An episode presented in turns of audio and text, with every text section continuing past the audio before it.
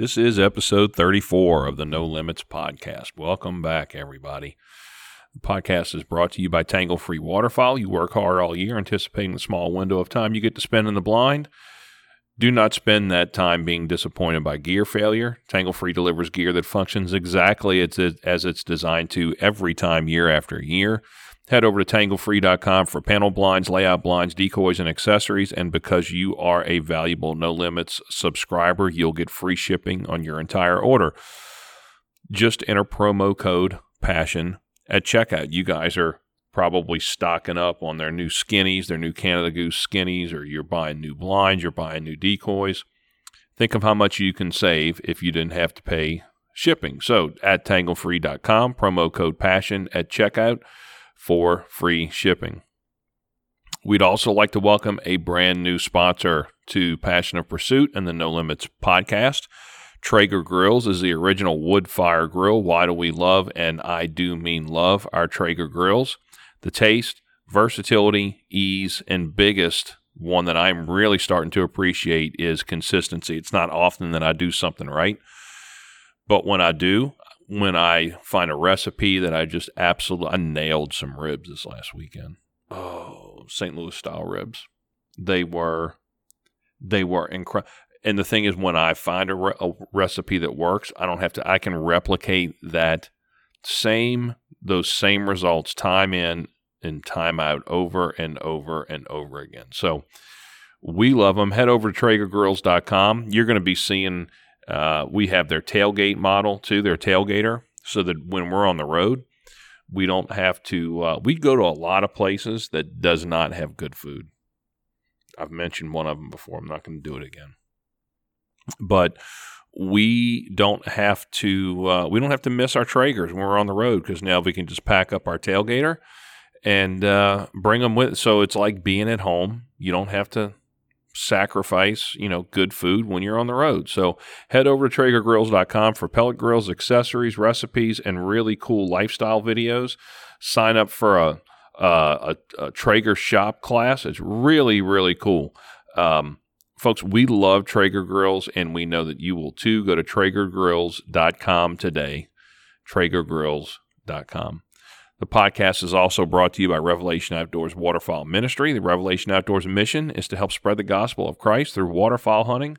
We leverage several different mediums or delivery methods to do that, either through our social media pages and our Passion of Pursuit short film series that is produced by Rome and Motion Culture Media. We are in the final stages of releasing a video based men's small group study also that will combine uh, combine video presentation with some of our best duck hunting episodes, uh, goose hunting episodes, and an easy to follow leader's guide. If you can follow an outline and press play and watch a video, you can lead a group of your duck hunting buddies through a study of God's Word. We were we've been asked several times. Uh, I love what you guys do. Do you have any resources that uh, I can start a small group? You know, especially for for people who don't aren't really comfortable either leading or comfortable with their knowledge of Scripture, this is perfect because all you have to do is have the leader's guide, put guys in front of a TV, hit play, and those two resources do all of the work for you. So if you're interested in uh, some of our men's small group study resources, if you're interested in starting a Revelation Outdoors chapter. We've had several people reach out to us about, hey, how can I start a chapter? What does that look like? You can connect with us on social media or on our Revelation Outdoors website, revelationoutdoors.com. Okay. I'm really excited about our guest today. Um, as I started seeing more and more cut down calls, both advertised and being used in the field, I began paying more and more attention to who's making some really nice cut down calls. At the same time, I ran across these super interesting short film episodes on YouTube that I thought were produced very well, were very interesting from both a conceptual perspective as well as a storyline, and were just engaging from beginning to end. Those short films were produced by Rolling Thunder Productions. which is also part of Rolling Thunder Game Calls. So I started diving into their website, their calls, and and just listening to different sound files and um, especially their models of cut down calls. And then Dave Bowen from Southwoods Duck Club, we've had him on the podcast before. You you guys know, said, uh, man, you really, you know who you should have on the guest is Spence Hall, Spence Halford from Rolling Thunder. He makes awesome calls. He has a great testimony that just speaks of faith and and trust. And so all these verticals kind of crossed at the same time. And I reached out and talked to Spence and invited him on. And have, if you guys have you ever had one of those first time conversations where after the first 30 minutes you feel like you've known that person for most of your life Mo- most of the parts of your life that you want to remember um, I, that's that's exactly the way I felt, and I knew we would have a really interesting and engaging conversation. Uh, Spence and I talk a lot about his faith and journey to and through seminary. We talk about the the genesis of what would become Rolling Thunder game calls. We talk about not only the the lineup of waterfowl calls, but also the Rolling Thunder line of of turkey calls as well. We had a really interesting discussion about social media and just where we both see or sense our sport heading uh, in the near future. Um, and it's it was a good conversation. So it's a it's a positive. You know, a lot of people are really negative on social media and think that the internet's ruined this and social media media's ruined that. The internet and social media, as we talk about, Spence and I talk about, is really just a thing. It's a tool. I mean, a, a, hammer is a bad thing if you use it in the wrong way, and I think that the internet and social media is exactly the same way. So, um, we had a great discussion, and I would really recommend that you all take a few minutes after the podcast after the podcast, click on the social media links in the show notes below. Uh, follow Rolling Thunder, their pages, and watch their short films. I really enjoy their content as well as their messages. So here we go with episode 34 with Spence Halford of Rolling Thunder Game Calls. All right, all right.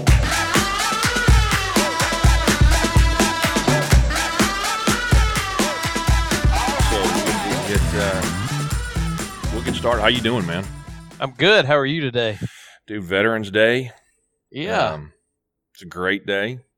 Thank all the veterans for their for their service. You know, I get thanked because I'm I'm a Navy veteran, so I get thanked. I'm like, dude, I had a blast, man. Thank y'all for paying me to do it. you know, that's right. That's but right. um, so Spencer Halford is on with us from uh from Rolling Thunder, and dude, I know how busy you are, so I appreciate you taking time to to jump Nope. on with us, man. No big deal. It's an honor. Hey, um, so we're going to talk a lot about the Rolling Thunder brand. We're going to talk a lot about calls. There's a, a ton of stuff that I want to get your perspective on um, with just kind of the state of hunting now versus like when you and I were kids growing up. It's completely Sure. different. Uh, but before we do that, give us some, just give us a background on on Spencer, who you are, and how how you wound up doing what you're doing now. Um, so my name is Spence. Um, I'm from. I grew up in Memphis, Tennessee, and um, my dad learned to duck hunt when he was, I don't know, probably in his mid mid twenties. He didn't grow up uh, hunting, and uh, he and my uncle got introduced by some friends of theirs, and um, so you know, as a little guy, duck hunting was kind of new to my dad, and um, they were just trying to figure it out. And um, I guess that led to just I was eat up with it, and probably mostly because I wanted to be like my dad more Mm. than anything else, you know. Yeah. so you just learn to love the stuff that the people you love care about, Mhm. and um, um, somehow I guess when I was uh, in my late twenties, I'd kind of birthed into a business. We, a couple buddies and I, um, fell in love with the whole concept of a cut down olt and started piddling with them and Um, had some friends that uh, one particular older guy that um, just could blow the snot out of one, and Hmm. he was clearly better at everything he did in the duck woods than everybody else. And and it was, I mean, it didn't take a rocket scientist to figure out what his advantage was. Um, and I can remember us talking about it. It was like we don't really know what he's doing different, but it's obvious he's doing something different with a call because those ducks, uh, they don't circle. They're not decoy shy. They're not Yeah. hole shy. They don't circle five, six, seven, ten times like they do for us. He's doing something Um, different, and it's right. Yeah, that's right. And so you started picking his brain, and he's typical old guy that was like, you know, where'd you shoot him? You know, right in the face. You know, what I mean, he wasn't giving up any secrets.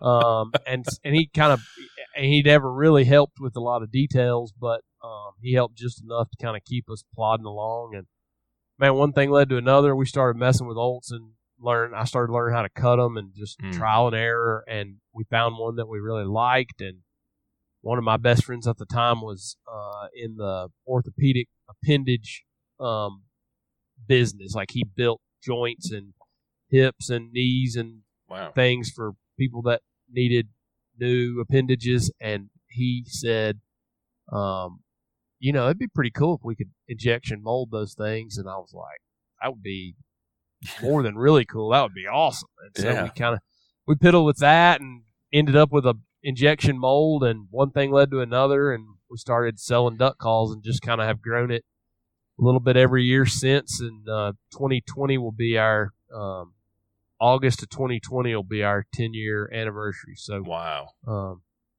it's kind of been a whirlwind since then. Yeah. No kidding. Um now and we'll get into it a little bit later, but I know that um I know that your faith had to play a lot a big big role. Um and I'm always uh, you know what we do is everything we do is from a ministry perspective from the Sure. Revelation Outdoors you know point of view. Um talk about how your faith um got because a lot uh, you know unlike um unlike a lot of people i i wasn't saved at a young age and i really didn't have a a perspective of god is working in my life whether i know it or not and trusting him that where he has me because you you've had some you've had some some plans that you've had to change too on your way to Yeah. 10 years of making duck calls so i think it'd be really interesting to um, hear a little bit about that Yeah, I mean, uh, so I, I grew up in a Christian home, and we were taught to be Christians at really, really young age. Um, and so I, I can honestly say I really don't remember a time of not knowing Christ is my Savior. Um, I walked down an aisle and prayed a prayer as a little kid, and then spent the rest of my life trying to figure out what you know the gospel means and what salvation means, and um, and, and and so in a lot of ways, that I mean, it's a different experience. A guy like you probably looks at a guy like me and thinks, "Well, that'd be nice to not have a bunch of you know." Uh, to, to not have like a past or something along those lines. And a guy like me looks at a guy like you and is like, well, at least you know what it was like to not be a Christian. You know what I mean? Because yeah because I feel like I've spent most of my life um, trying to live up to the kind of what people expect of you. Um, Mm. and so it's a it's a different walk of faith. Um, one's not better than the other or worse. It's just you know we operate we come from a different a different place, and so um, how's my faith affected this? I mean, or vice know, versa yeah, I mean, in a, in a lot of ways, but um, primary one being that the call company was born in the bottom of a apartment complex in St. Louis, Missouri. Mm. Um, I was in seminary and had no idea why I was in seminary. I just really, Lindy and I both really felt like God was calling us to leave the current occupation that we were doing in the mortgage business um, and go to seminary. And I didn't really think that was going to end up with me being a preacher, but I, I didn't know. Yeah. Um, and so we, you know, as I, I know that sounds kind of um, like spiritual hocus pocus that we didn't really know why, but but we felt strongly that we knew we were supposed to pack up and leave, and so we did, and lived in St. Louis for two years, and and in that time, I had a lot of free time to um, in the afternoons because I was basically like in a you know I was in a master's program, and so I went to class in the morning, had lots of time in the afternoon to study, but I, I really wasn't doing a lot of other work. I I was a I was selling beer as a beer man at Cardinal Stadium, St. Louis, um, and so I I didn't have to work forty hours to pay my bills. You know, we were living on you know dirt cheap Kraft macaroni and cheese budget, um, and um, and and I wasn't working a bazillion hours, so I had lots of time, and I, I kind of had a little desk down there in the bottom of that apartment, and I, that's really where I learned how to cut an Olt was just messing with them, and I I had some that some friends had given me, and some showed me that other guys had cut some really good ones, and um, you know, you just have time on your hands, and, and in a situation like that where you're studying Hebrew and Greek and trying to learn, you know, the a difficult um, academic, you know, trying to accomplish something academically, like I really needed something to do to kind of get my mind off of studying because I'm not a, I was not like a studyaholic. Um, Right. I I was not the guy that was in the library all the time, and so duck calls kind of became something for me that was like a break from Yeah. um the from from my studies and and um and then kind of in seminary I I I, I realized that duck calls and duck hunting was really something that brought people together in groups and um and I and as I was kind of trying to figure out what my place in the world was and my calling, my job, all those kind of things, um, you know, I, I felt like that that I needed to part of growing the kingdom of Christ, part of being a part of the, the expansion of the kingdom was taking my faith into all the other areas of my life and um, Yeah. and so it, it, I guess all those things together kind of manifest itself into um, just a little more details, but into the call company. And Yeah. um, I mean, I at the same time, I really was trying to support my family and put food on the Right. table, you know, and pay my bills. So Right. it wasn't. I'm, I can't sit here and tell you that I started making duck calls as a ministry. It wasn't first and foremost a ministry. It was more of an extension of who I am and um and an endeavor to try to you know support my family, Yeah. build a business. You know what I learned is that the Hebrews were the first ones to cut down an Olt. Were they really? I don't know where that came from, actually. um, but it's you know it's funny you mentioned that about seminary because so I was saved December 11th of 2010, um, and I just remember after that, uh, like I've talked to I've talked to a lot of you know we talk and a lot of we speak at a lot of different wild game dinners and things like that, and I'll talk to guys who who doubt that process, even though they have um, they have decided that they do believe, which is the only prerequisite for your salvation, is to believe that Christ is who He says He is, and He accomplished what He set out to accomplish. Sure. But they're looking for some physical, like I don't feel any different, or I don't, I don't feel safe. Man, there's a lot of time, like getting in when I'm in traffic trying to get to my office, I don't feel saved. Um, right. and, and so a lot of guys are looking for some physical, uh, manis- uh, you know, manifestation from a spiritual event, and so I I never, so I didn't have that. But the one thing that I did have was a burning desire just to know more and more and more and more, and I thought that just it's funny you say seminary because that's that's kind of where I was. I'm like uh, man, I want to know like the ends. I want to know why there's a comma there. I want to know when Paul says therefore, like what is he therefore what? So you got to go back three three chapters and and read, you know, what his conclude. And so I thought that seminary was the place that I was going to Hmm. do that. And the more I looked into it, um, and this is this is just Joey's experience, okay. Um, the more I, I see, like when I look at the curriculum, there was less and less theology and apologetics, and there was more and more here's how you market and here's how you run it as a business. Hmm. And I'm like, man, that's. And then I, I talked to my pastor, and he said, "Well, you have the only textbook you need."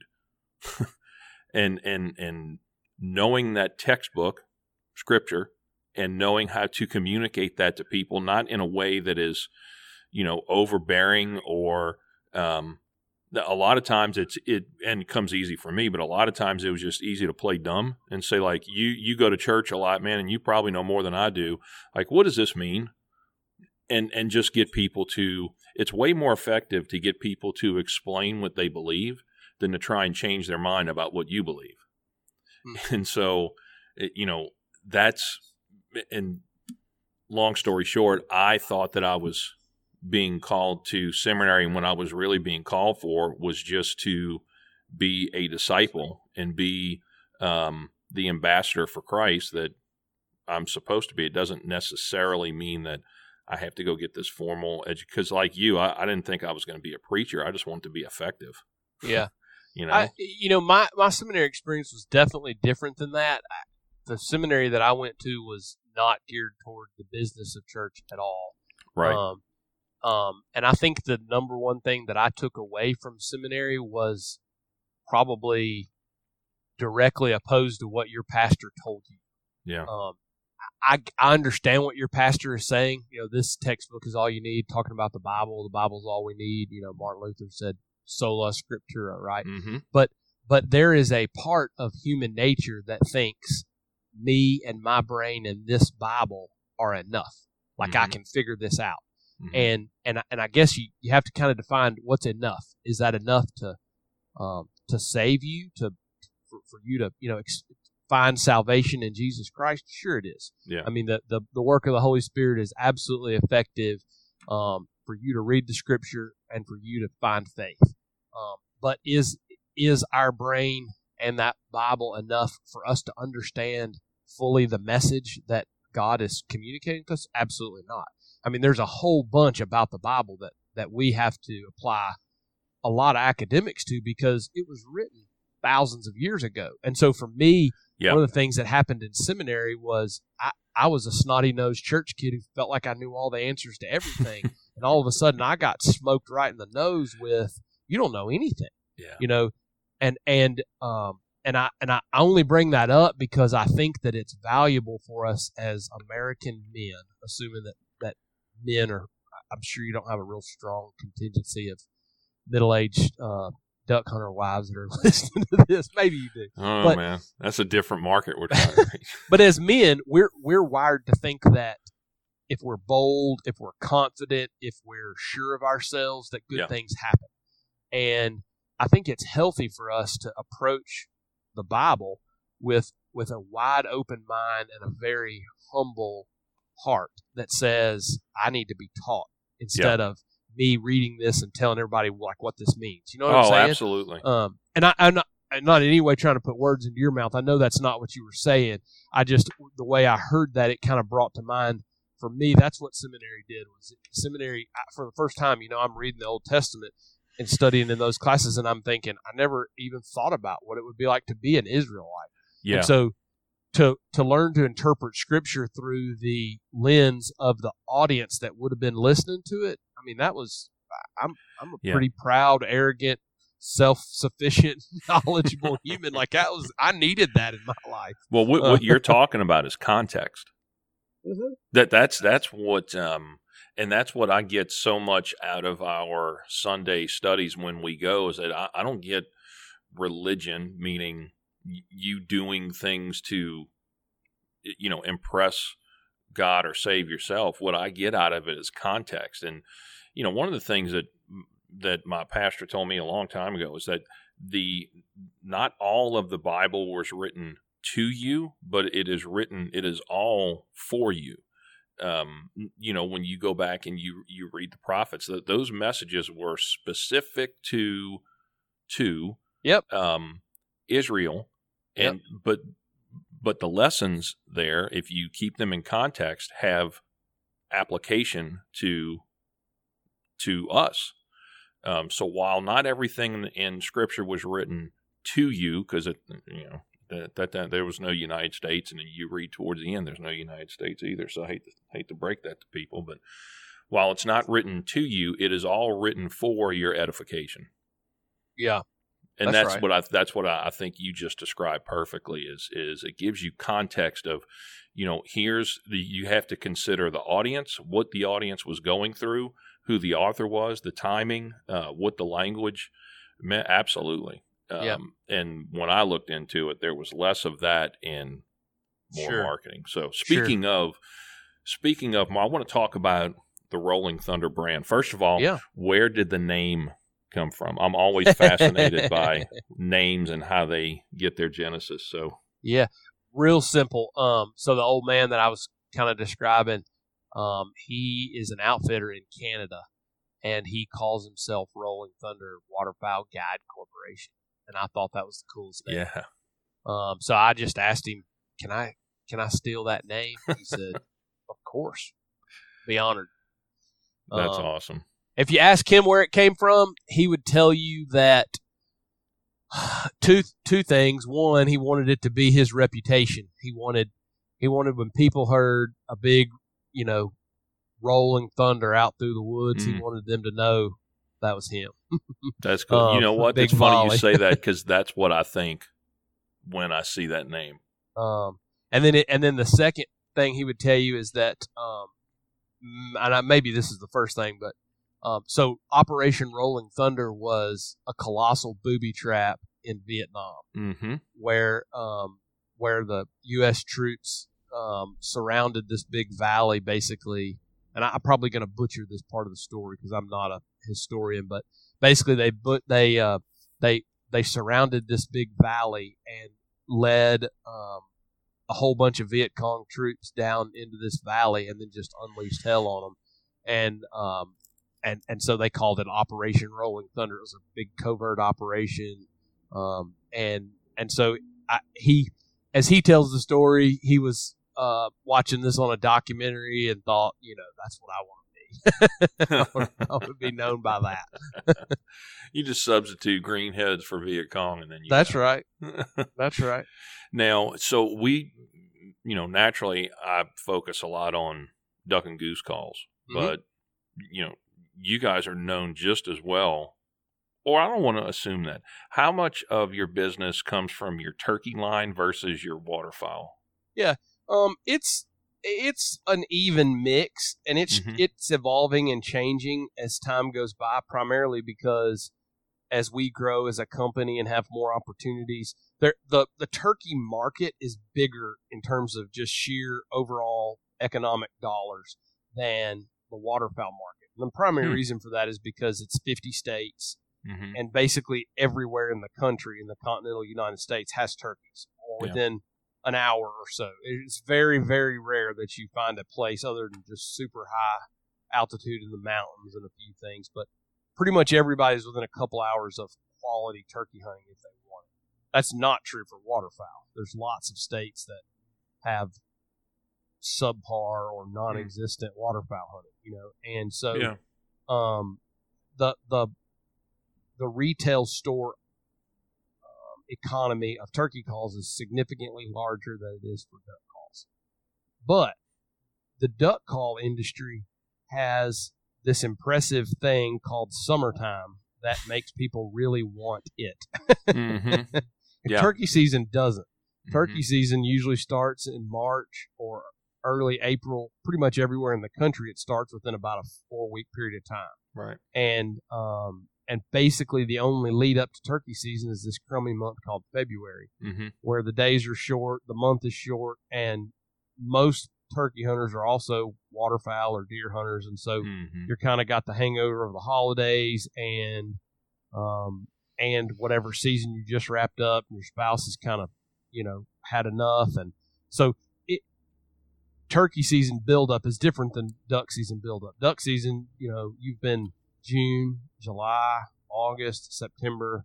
It's hot as heck, and um, you're like ready for the first frost, ready for the Yeah. um, seasons to change, and so then that rolls into October into November. And by the time duck season rolls around, you've had seven months, a solid six to seven months to think about it and what you're going to do different. So they're very different. I would Hmm. say product mix wise, our our business is a probably sixty percent waterfowl and Mhm. 40 percent turkey. Um, and that's that's changed. It used to probably be eighty percent waterfowl, twenty percent turkey but we approach turkey different. So I've always, until probably a year ago, I've approached turkey um, as a retail direct um, business for us. So by that I mean we didn't package our turkey calls for stores to sell. We just sold them directly over the internet to Mhm. the end end user. Duck calls we've been the other way around. We've been a, a dealer distributor, big box oriented business from day one. Um, Mhm. That was that was how we designed it. So so they're they're different um, in in all those ways, but turkeys are definitely growing, and and it's a in the last ten years the waterfowl industry has exploded. Yeah. And in the last three years, I've seen turkey hunting really explode. Um, the, the popularity of it, the cool factor, all that kind of stuff. I mean, there's there's a lot of people that are turkey hunting right now that didn't turkey hunt five years ago, which is Yeah. awesome. I mean, we need that. Yeah, yeah. That surprised me that the the market, like I would have thought. Yeah, there's a couple of, I guess, maybe variables as to why your turkey market, as you just said, is a um, there's more opportunity there than the waterfowl market. Um, and I have to, and correct me if I'm wrong, but I have to think that because I just I don't see as many call companies from a turkey perspective as I do waterfowl, and I think Yep. because there's a lot of guys that can that can maybe turn a lathe and slap an uh, an echo insert into something and call themselves a custom call maker. There are very few guys like you and guys like Josh Raggio and that. well, now hold on just a second. In fairness to Josh Raggio, you can't put me in the same sentence with him. Um, we are we are not on the same playing field. He is in a league of his own. Um, Yeah.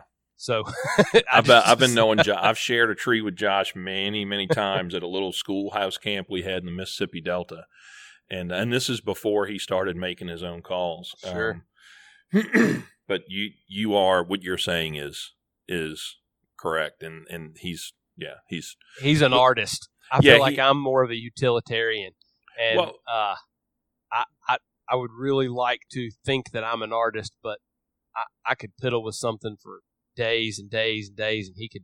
He's a hundred times more talented than me. well i guess i guess where i guess where i was going with that is there's a lot of guys that can make something sound like a duck call Uh-huh. um, that don't take the time to, and it's the you know the the inserts that don't take the time to turn their inserts and uh, like if well I want a call that sounds like this I don't think a lot of guys that make quote unquote custom calls have any idea of how to make a get a particular sound. Hmm. I, I just That's I don't know, man. I, I've seen too many of them that you know. Yeah, it's a. I got some of them on the shelf behind me right here. That you know, oh, it's a custom call, dude. It's an echo insert, like like a hundred other ones that I've I've Yeah. seen. Um, and so I think that there's more.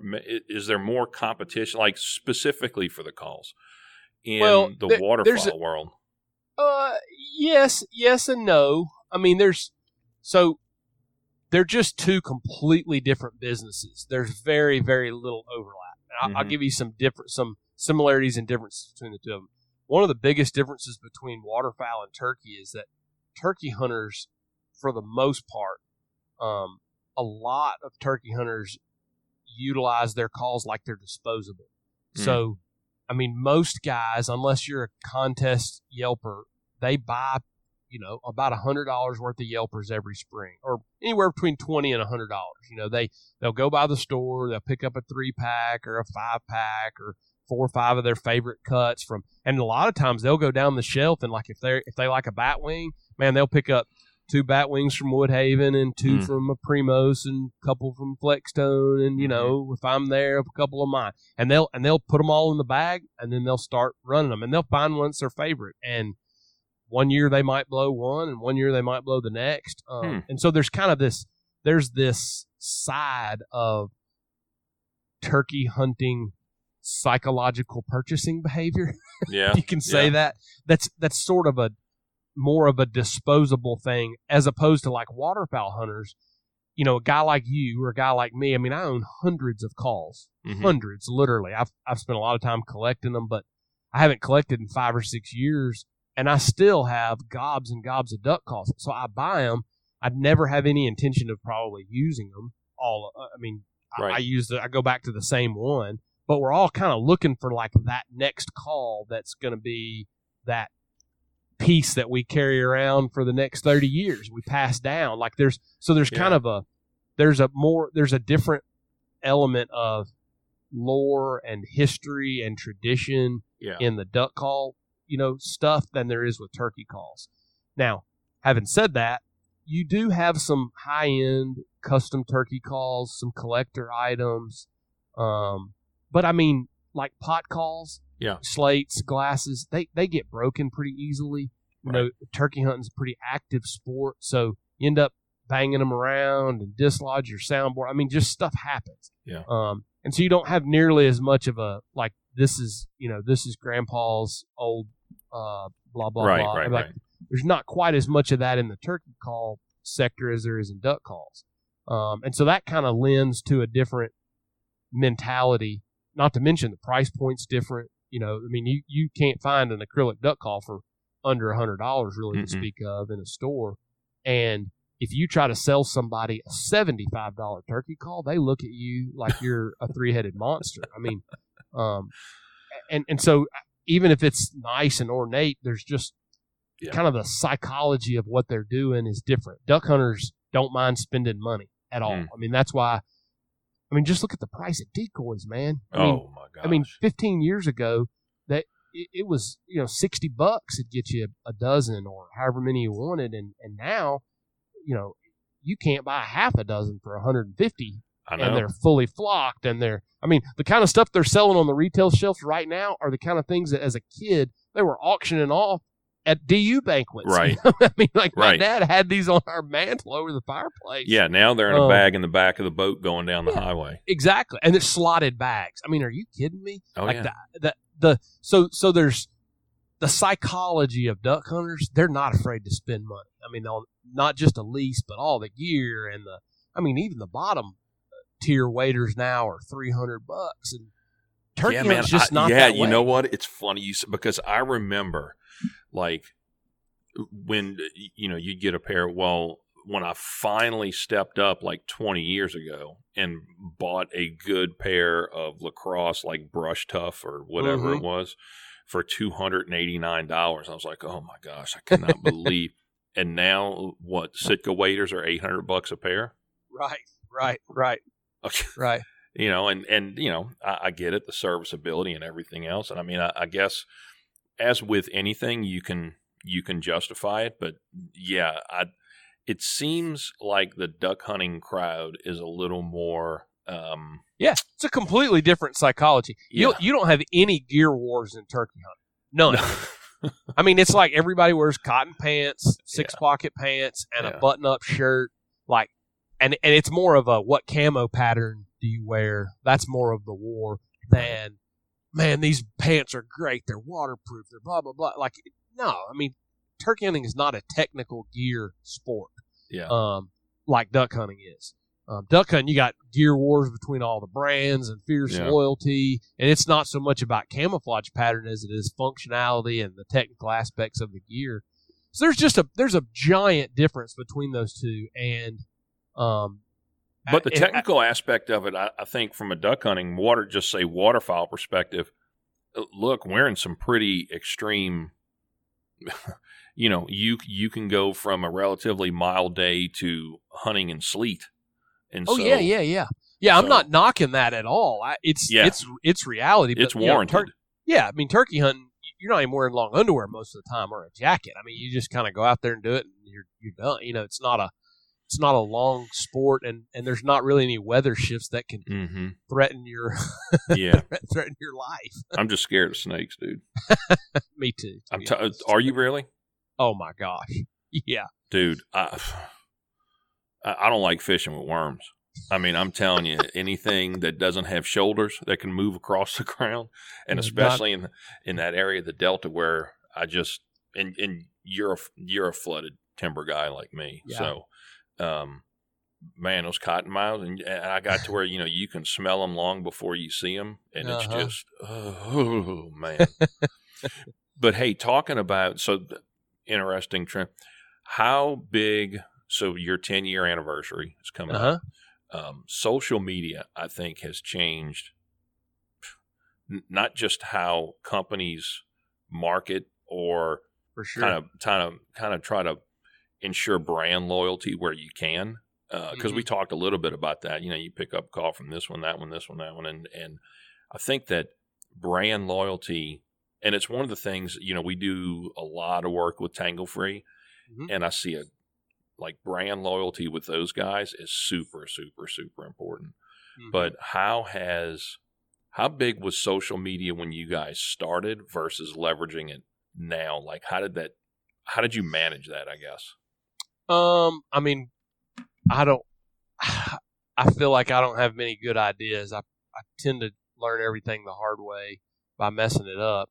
Um, when we first started, we built the company around big box distribution. I really wanted to create a price point for my products that would allow them to be sold on a retail store shelf, and I felt Right. like that that was a more viable marketing opportunity mm-hmm. than uh, a direct to consumer. Nobody was good doing direct to consumer back then. Mm-hmm. Um, and now that's kind of shifted. Um, the the retail sporting goods stores are struggling to stay relevant because at your fingertips on the internet and on Amazon and all Yeah. these different you know smartphones and you know you, you can have gear quality gear and whatever color and style and shape and size you want it at your doorstep tomorrow Mm-hmm. um, and so that that's definitely changed the landscape. Um, and and I think that um, for the most part, that's been a good change for my business. Um, I don't know. The jury's still out on whether or not that's been a good change for society. yeah. Um, I, I'm not hundred percent on board with it's ruining the world around us like some people are Mhm. but I'm not 100% against it either. I, I'm still kind of looking at it going, I don't know what this has done to to us, but it's changed it's changed the world that we live in Yeah. dramatically. I mean, I saw a thing the other day that said 20 years ago the internet was a an escape from reality.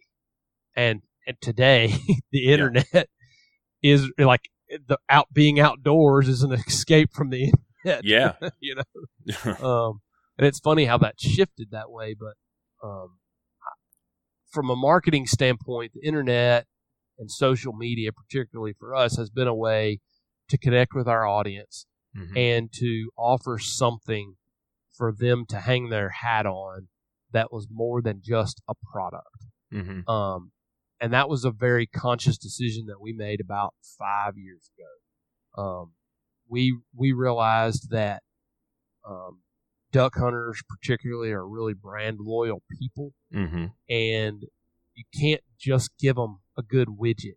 Um, you kind of have to you have to build a brand that people can get on board with, and and so it's got to have your brand's got to not just be product related. It's got to have a feel, and it's got to have characters, and it's got to have a value system, and it's got to be an embodiment of something. You know, it's kind of got to have its own life. If Yeah. Um, Yeah, I think what's interesting about that is um, the companies that do it really, really well, um, like the Tanglefrees, like the Sitkas, like uh, you know, there, there's a there's a bunch of companies, but they focus more on the lifestyle around Yep. the product. Yep. Um, and the authenticity of how that product fits in or helps buttress or support that lifestyle that's right. rather than look at these piles and piles and piles of ducks that you know we wouldn't have killed them if uh, we wouldn't have had our i mean people are smarter than that and i think focusing on the it, it's the lifestyle that i think creates the brand loyalty i mean look, look at yeti Uh, Yep. who who who 20 25 years ago would have been would have thought that we would have been paying you know four or five hundred dollars for an ice chest Yep. but now, if you don't have it, it's like you're not, you know, you're cool, but maybe you're not as cool as you really could be. right? Sure. So I think that lifestyle, focusing on the lifestyle that the product helps support, um, is just a huge, it, it's one of the things that we're so intentional about when we create content for, for companies is maybe you don't even see much of the product. You get a hint that the product is in there, but the logo is not. It's one of the things Joseph Edwards and I talked about when he was on the podcast. You know, hipster woodsman, is that um, he intentionally doesn't like logo full front and center of the of the still image to like you don't need the logo to be gl- hitting you right in the face to tell Mm-hmm. the story of how that product fits into the lifestyle or that moment. hmm You know, Yeah. No, I, I agree. It's it, social media has changed that for sure. mm, Um, Hmm. it- it- that's not the way television was done. No, no, Um, not at all.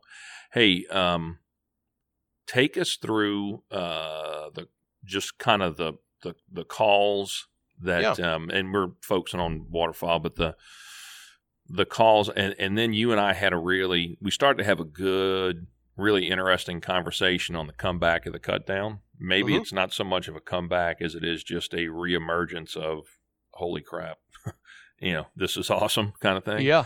Um, but for someone who's not familiar, take us through your your call lines. Sure. And I think what would be helpful is if someone's trying to make a decision about, okay, I've got um, this J frame single reed, I got this cut down, I got this one, that one. Like, what what are the best applications? What applications did you have in mind when you made them? Because one of the things that I hate is when you go to a website and there's like 90 different types of calls. You're like, oh, okay, what what do I do Sure. with this information? Yeah. So, so to start with, I'll just say that um, I'm not much of an application-driven call guy, Mm. and by that I mean it drives me crazy to call something a timber call and something a field call or an open water. Oh, I'm so Because- glad to hear you say that. because because here's the reality. I mean, when that brown hen leaves her mama's nest, she has a quack in her voice, and it stays the same until she gets to the bottom of the flyway and turns around and go back up the top. I mean, Yeah. like duck sounds are duck sounds. They don't they don't have accents like we do. You know, you can't tell a Yankee duck from a Yeah. from a, a southern duck until you cut them open and see how thick that layer of yellow fat is. Mhm. Um, so so I don't, I really don't like to categorize my calls by application or or, or the scenario that you would use them in because the reality is I I, I use a cut down, a keyhole, um, everywhere that I hunt. I mean Mhm. whether it's in Canada or whether it's in the woods, uh, because there's always a time for loud and there's always a time for quiet and there's always a time for you know quacks and chatters and you know those those sounds the application of those sounds are applicable in all places it's just a matter of when it's timing um and so so we make various calls um for different styles of collars you know, that fit people so we make a couple different cut downs that's kind of the backbone of our line i sell 10 original cut cut downs to one of anything else Hmm. um and that's that's our bread and butter. That's my version of a cut Olt. Mhm. Um, it's the same length tone board. It's the same tone channel. It's the everything's the same as what I try to accomplish when I cut an old. Uh, it just has the cut built into it. Um, we also offer what we call the 45, which is a slight variation on that cut down. It's more of a blunt tip on the tone board. And what I have found is that the difference in those tone boards, one typically fits somebody better than the other. And there is no way for me to tell you which one's going to fit you better. You just got to try them both. Mhm. Um, and and as proof of that, I would just say that you know when you speak, your voice has a sound to it, and people can hear your voice and they can say that's Joey. Um, I'm not even going to try your last name. That's okay. My wife still far enough it. south, but um, um, I, if I had to, I'd probably say Joey Gaither. Um, but Yeah. that's just from that Southern Baptist roots. But Yeah. um, but but my point is that so your voice has a it sounds a certain way, and my voice sounds a certain way, and people can hear the difference between the two of them, and that's because God gave us all diaphragms that are shaped differently, stretched differently. We have different size abdominal cavities, so there's a different amount of air that comes out, and it's all coming through a unique human being's body. All right, so just in the same way that your voice sounds different than my voice, you're going to sound different in a duck call than I am, and so Mhm. one's going to fit you different than another. And the reason we offer two keyhole cut downs is because those tend to be the, the predominant thing. Those two tend to be the most popular ones that will fit somebody, one versus the other. Um, Now, you talking about the 45 versus the Brute? no, the 45 versus the original. Okay, I got you. The the Brute is an acrylic version of a cut down, but it does not have a keyhole in the exhaust. So what we did was we built um, back pressure into the call to make the Brute a little more user friendly for people who um, are just not accustomed to or not willing to learn how to blow a keyhole. Mhm. Um, now, what what is the significance? And I'm really asking for me too, but what is the significance of the keyhole versus not? um, it's What just a does that do? What does it's that just allow? a bigger hole. So so it's it's like the difference in a, a two inch piece of PVC versus a one inch PVC. I mean, um, it you know it's it just allows more air to come through. How that affects a, a Okay. duck call is all in back pressure. And so if you Okay. know much about back pressure, like goose hunters build back pressure with their hands. Um, Yep. And and so they, uh, especially like a speckle belly call, you know, you're you're you're making the call break Mhm. over mostly with your hands and and a little bit with your mouth and your voice, but but mostly you're affecting the air and where it causes that reed to break over. Well, a keyhole has a straight exhaust all the way out, and it's a large exhaust, whereas most J-frame style calls and most of the kind of the traditional single reed calls in the market, they all have a tapered hole, which which feels completely different when you blow it. Um, they Mhm. operate the same, and you and the and the technical aspects of how you blow it and the fundamentals of how you blow the call are the same. I mean, you you, you still you still utilize the tool the same way, okay? But it's but it's like the difference between a free throw and a three point shot. I mean, it's just a there's a little more oomph. It's just a different it's a different Mhm. shot, you know. Um, and and so the keyhole allows for a little louder, um, more uh, rattle, more Mhm. um, more power to go through it. I guess the the the back Mhm. pressure being built into the exhaust allows a person to get quiet on a call um, without it without them feeling like that they're um, losing the, the sound in the call. Um, Right. And so it it it just makes it. I don't know how to say that any different. It just makes it more user friendly. Um, Gotcha. and so Okay. that's what you know that's that's what RNT did with the mondo they built a step Mhm. down in their bore um, which gives it just a little bit of back pressure and we did we did a Mhm. similar thing with the brute but we put more back pressure into it and um um and and and a few other things but basically we we tried to make it unattainable we tried to make it more attainable for um, a person who didn't have the ability to put that kind of air into a keyhole. Um, right. I- so that's a lot of details. Yeah. Um, Well, you're talking to one of them because I, I, yeah, I learned, I learned to call on an old Haydel's DR85, Mhm. and the way that the way that you can just kind of squinch that sound down at the end, just a little whine sometimes down at the end, do a little bouncing hen or a, um, is just, you know, it goes to well, I'll leave that on the side anyway. Um, Yeah, and so it's That- this the same. It's the exact same thing that I'm talking about. A double reed, a double reed is um puts all the back pressure into the call for you, and Mhm. so it it trains your voice to to do that a certain way, you know, and and Right. and that's why a guy your age that's blown a double reed his whole life, he he has a really hard time going back to a single reed oh yeah, um, um, because you've just trained your. It, it'd be sort of like if you you know did nothing but shoot layups your entire life, and then all of a sudden somebody handed you the ball thirty five feet from the basket, you'd be you wouldn't have any idea what to do. You know, I mean, It's a brain. Uh, it's a brain thing, dude. Because I've I've picked up. I, I can,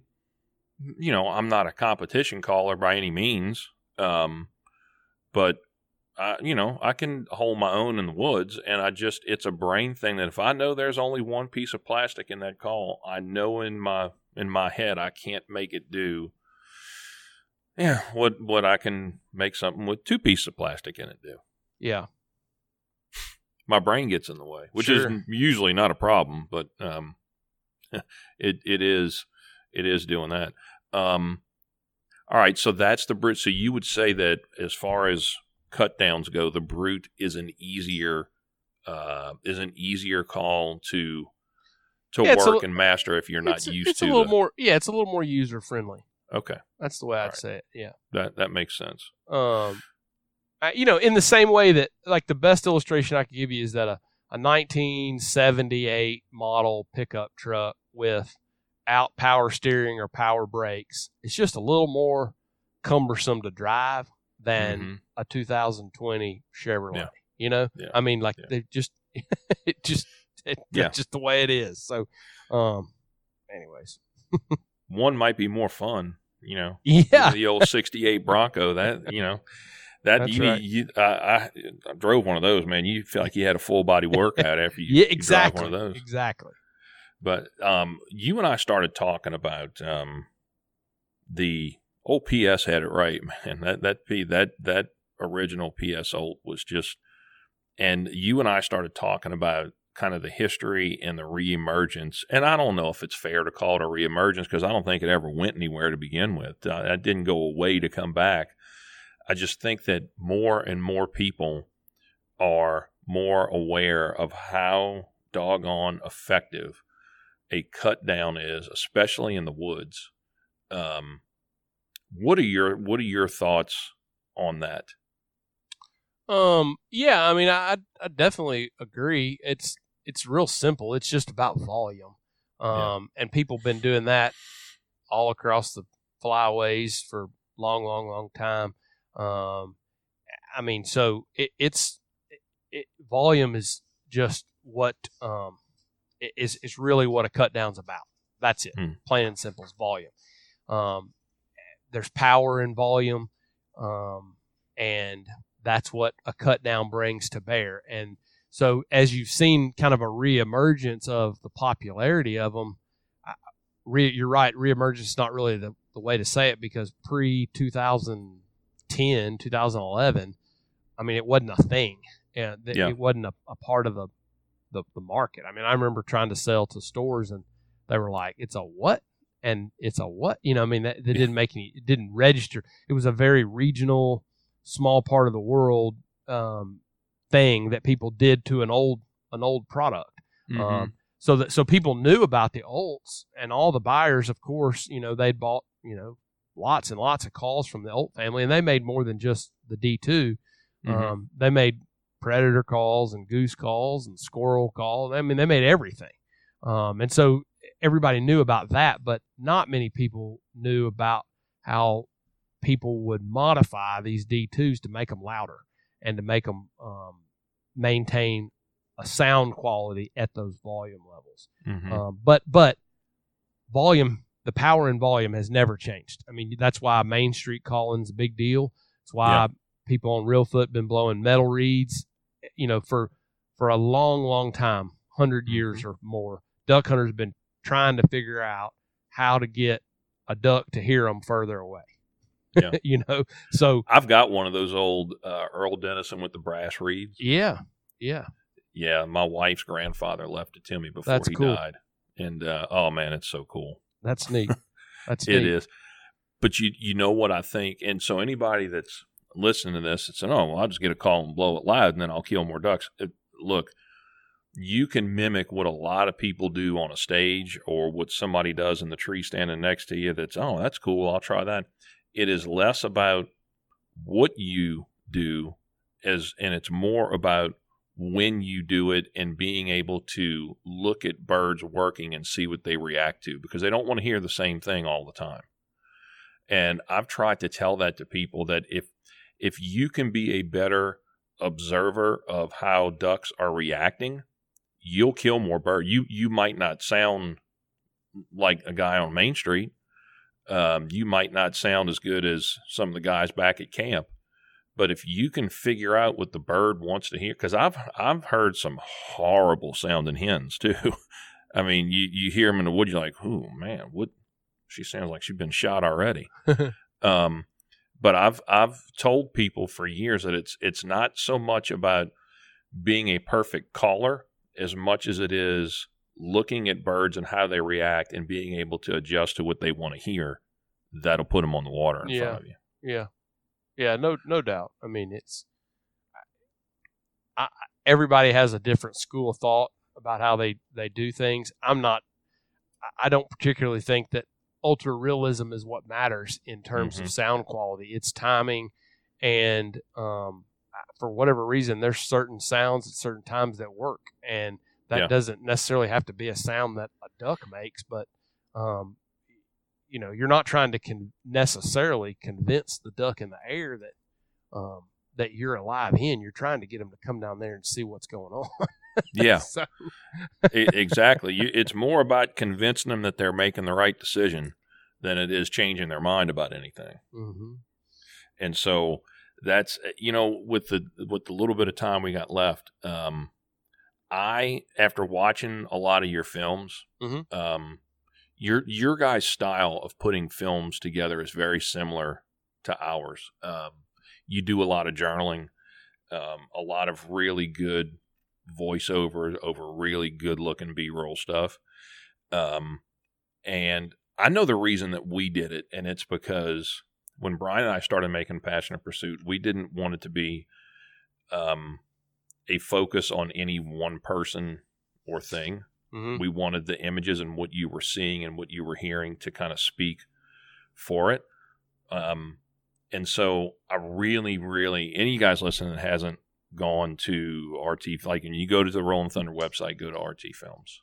Um, I love the episode you guys did in Kansas with, or uh, Canada with your family Yeah. um, when everybody was there. That was just a really, really cool episode. Mm. Um, but I think that you and I have the same type of depth and breadth of appreciation of the history and the heritage Mhm. um, because you reflect back so much on what it meant to your family and what it means to have your family together and what it and so I feel like hunting has changed a lot over the past several years. Maybe it's social media providing kind of instant information and data and gratification and you know everyone can be a can be a star overnight. I, I don't know. But the more the hunting community gets spun up um, over new gadgets and the next brand new call and the next new magic bullets that's going to help you stack more greenheads in the boat than the guy next to you. The more it goes that way, the more I tend to go the opposite way. And look, just give me a dozen decoys, a jerk string, um, and you know a a well mannered retriever, and I don't care what anybody else is doing. Um, what what do you see today that in hunting that you like, and what could you use a lot less of? Um, I, you know, I see it's a two-edged sword. Um, I definitely see a lot of stuff on social media. People doing things for the wrong reasons. People doing things because they see other people doing them, or because they think that they're cool, or you know, there, there's a lot of that. Um, Mm-hmm. you know, there's some good in that though too. Um, I mean, what a better way to introduce somebody to our sport than for them to see it in a quality film and for them to see the lifestyle aspect of it together and think, man, I could really get down with that. You know, I mean Mhm. that that's a good thing. So while while it can be a bad thing, it's also a good thing too. I mean, so it's it's a two edged sword. Um, you know, what do I see that's good? One of the things I think that's good about social media is that um, there's a lot of corporate accountability for your brand, and so the the brands who are not um, not in it for the right reasons and not that really don't care about the right things, man, they they take a beating on social media. Um, um, and that's good. So there's kind of a sense, a corporate sense of you better do right because social media, you can say whatever you want, whenever you want, and there's not a police officer that's standing there waiting to lock you up. You know, freedom of speech in America is a Not real yet. thing. um, and so there, there's there's some good to that. You know, like when people do something stupid, um, it tends to show up in a video.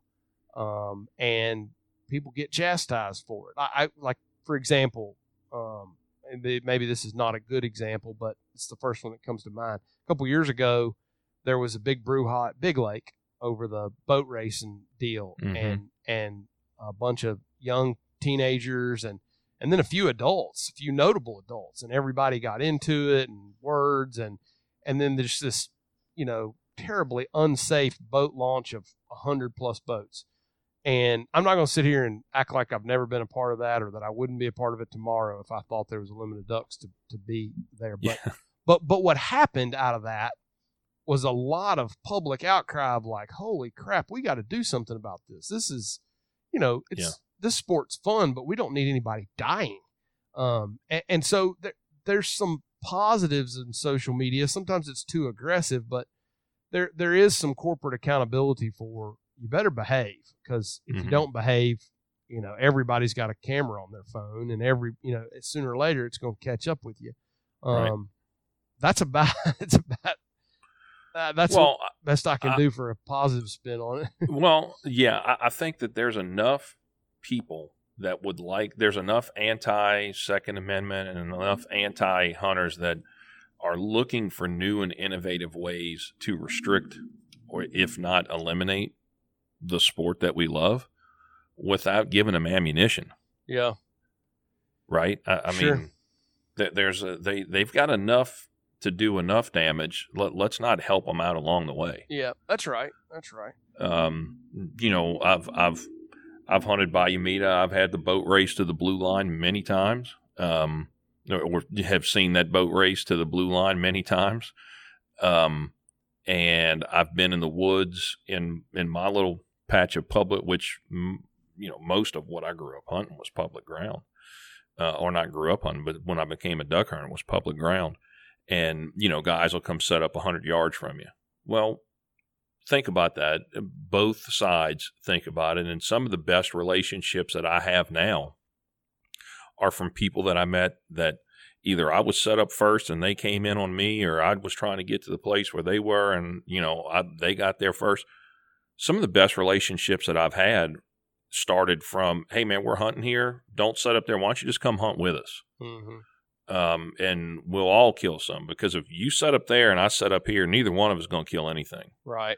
Um, and so I, I think if if people, and not everybody's like this, but I think if more people worried about not being first or not being best or not having the biggest stack or not, I, I think I think it would be we would see a, a just kind of a different outlook or a different result um, because there's a lot of people that you know want to be back at the boat launch with the biggest pile and the biggest stack and it's just if if that's what it's about you are missing the whole thing the whole thing Yeah. and I think that's what I love about the way you guys do your films is you, you focus on the lifestyle and the heritage and the camaraderie and the relationships and um and you do stack a bunch of birds too so Yeah, I mean it's a strong combination of the two. I, it, the hunts I remember the most are the ones we killed the most on. You know, you, you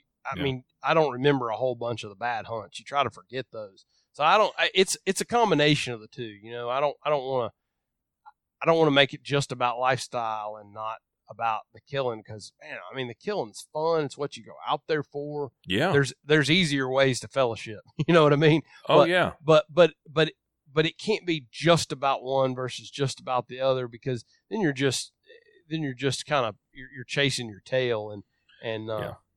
I, would say I guess just kind of the my last thought about social media and and kind of the the I don't know the next generation of hunters and and they're the millennials or the whatever group you want to call them, but the people that have grown up hunting that didn't hunt pre social media.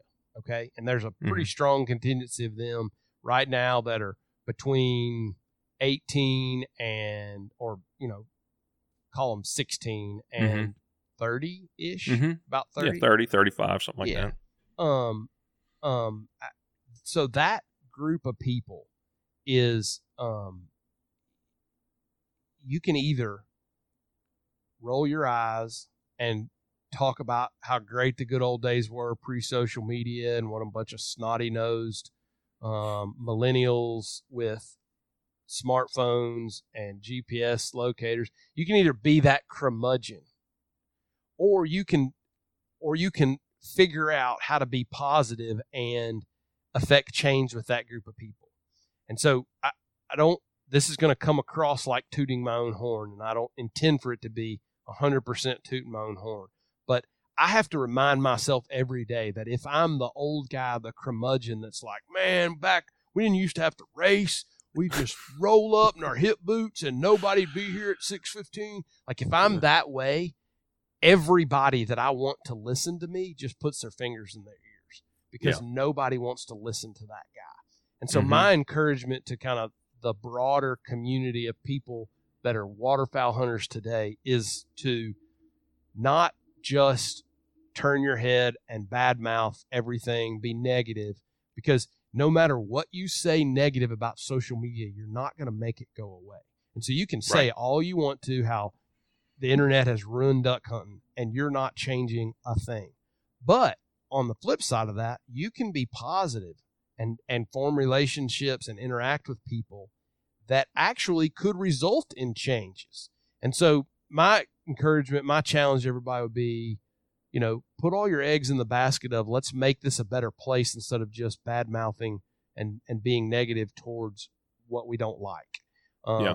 And and that's really what we've tried to do with the film series. We've tried to bring together lots of killing and lots of the stuff that makes the killing special family faith heritage value system uh, brands you know all, all those things we've tried to bring all those things together into a into a, a visual media that people watch and they go okay you know i, I can like we i want to be the bright spot on social media i guess let's put it that way i don't Mhm. i don't want to be the guy that's just talking about how the internet's ruined duck hunting Uh, yeah, a- and I don't I don't think it has. It's changed it. Um, I think like anything else, the internet and social media, it's just a thing. It, it's it you know if you use a hammer to fix a broken pipe, you're going to have a bigger broken pipe. Sure. Um, I think it's in how you use it, and and more so, it's the it's the perception on the other end. Um, that if you're if you can be conscious about it, um, and use it for a good thing. Look, I mean, there's there's no way that from a ministry perspective we would reach the people that we're reaching without the internet, Yep, without no doubt. social media. Me I mean, I'd either. be stupid to say Yep. that. Yep. Um, and so I, m- my thing is not. I don't think social media media. I'm like you. I don't think social media or the internet has ruined um, duck hunting, just like it hasn't ruined your business. You find a way to use it and leverage it to your advantage. Um, and the people that are going to use it improperly to say, "Look at me, I'm the you know I'm the greatest. I'm whack 'em and stack them. Look at my mallard pinwheel or my pintail pinwheel picture." Which, if I see another one of those, I'm going to vomit. Um, but it's it's more in your motivations and how you use it. I, I guess is the yeah is the thing. So, Yeah.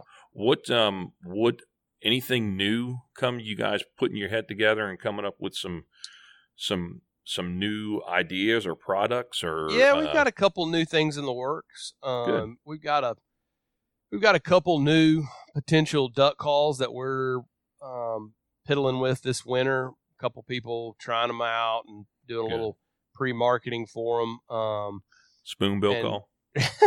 yeah, yeah.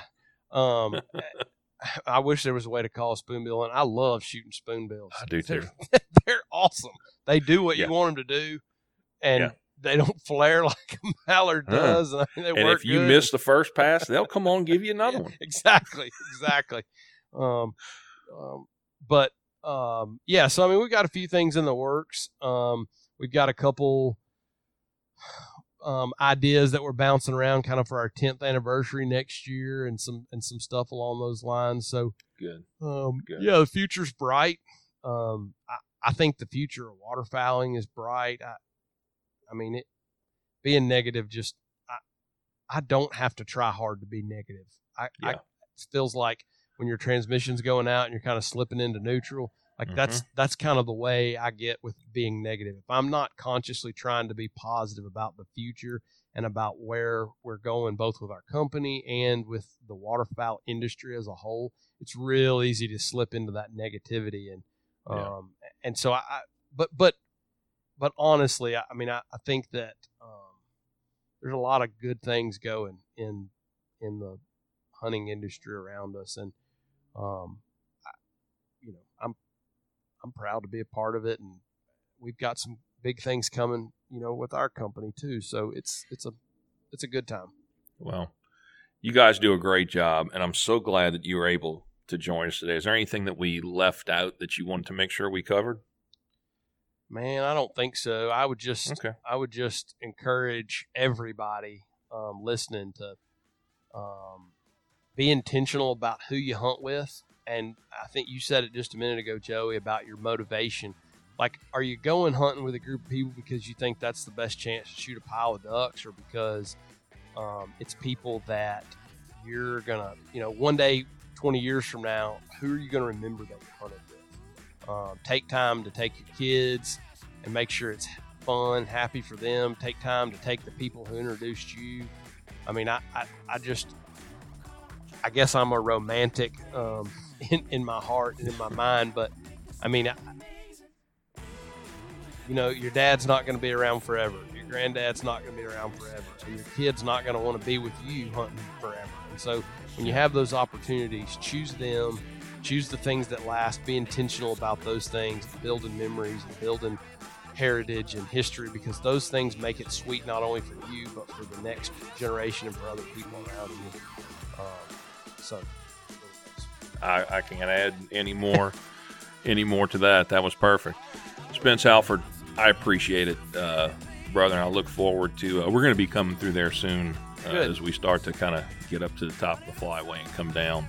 And uh, would love to get together with you again and sure. and uh, just talk and see how things are going. And um, appreciate you being on with us, man. No Thank problem. you so much. Thanks, Joey. All right, buddy. Have a good day. Spence, thanks again for joining us. I really appreciate the time you were able to to spend with us, and I really hope that our schedules will allow us to get together again. Uh, who knows, man? Maybe even lean up against a, a tree somewhere and fellowship. I, I'd really like that. Uh, once again, I asked you guys and gals check out their links in the show notes below. Support Rolling Thunder. Check out their films. Pick up a few of their calls, especially you guys that, that like to blow double reeds, feel like you're really proficient with a double reed, um, you need to check out their two stroke. I'm telling you, you'll absolutely love their two stroke. Guys, get online and check that out. Thank you again, Spencer. Let's uh, let's get together again soon, brother. We'd like to also thank Edge Duck Boats, Tohatsu Outboards, Hunter's Blend Coffee, Rite Shotguns, Apex Ammunition, Sitka Gear, and now Traeger Grills for supporting a passion for supporting Passion of Pursuit and Revelation Outdoors Waterfowl Ministry. Without the help of these companies, we could not do what we do. So I humbly ask you, our listening audience, to support the companies that support us. We appreciate it. Finally, don't forget to subscribe to the show. Leave a five star rating wherever you listen. It helps us continue to keep climbing up the rankings. And if you wouldn't mind, please share the show with a hunting buddy. We'd really appreciate that too. That's all the time we have until next episode. You guys keep listening, keep sharing. We love you. And until next episode, bye bye.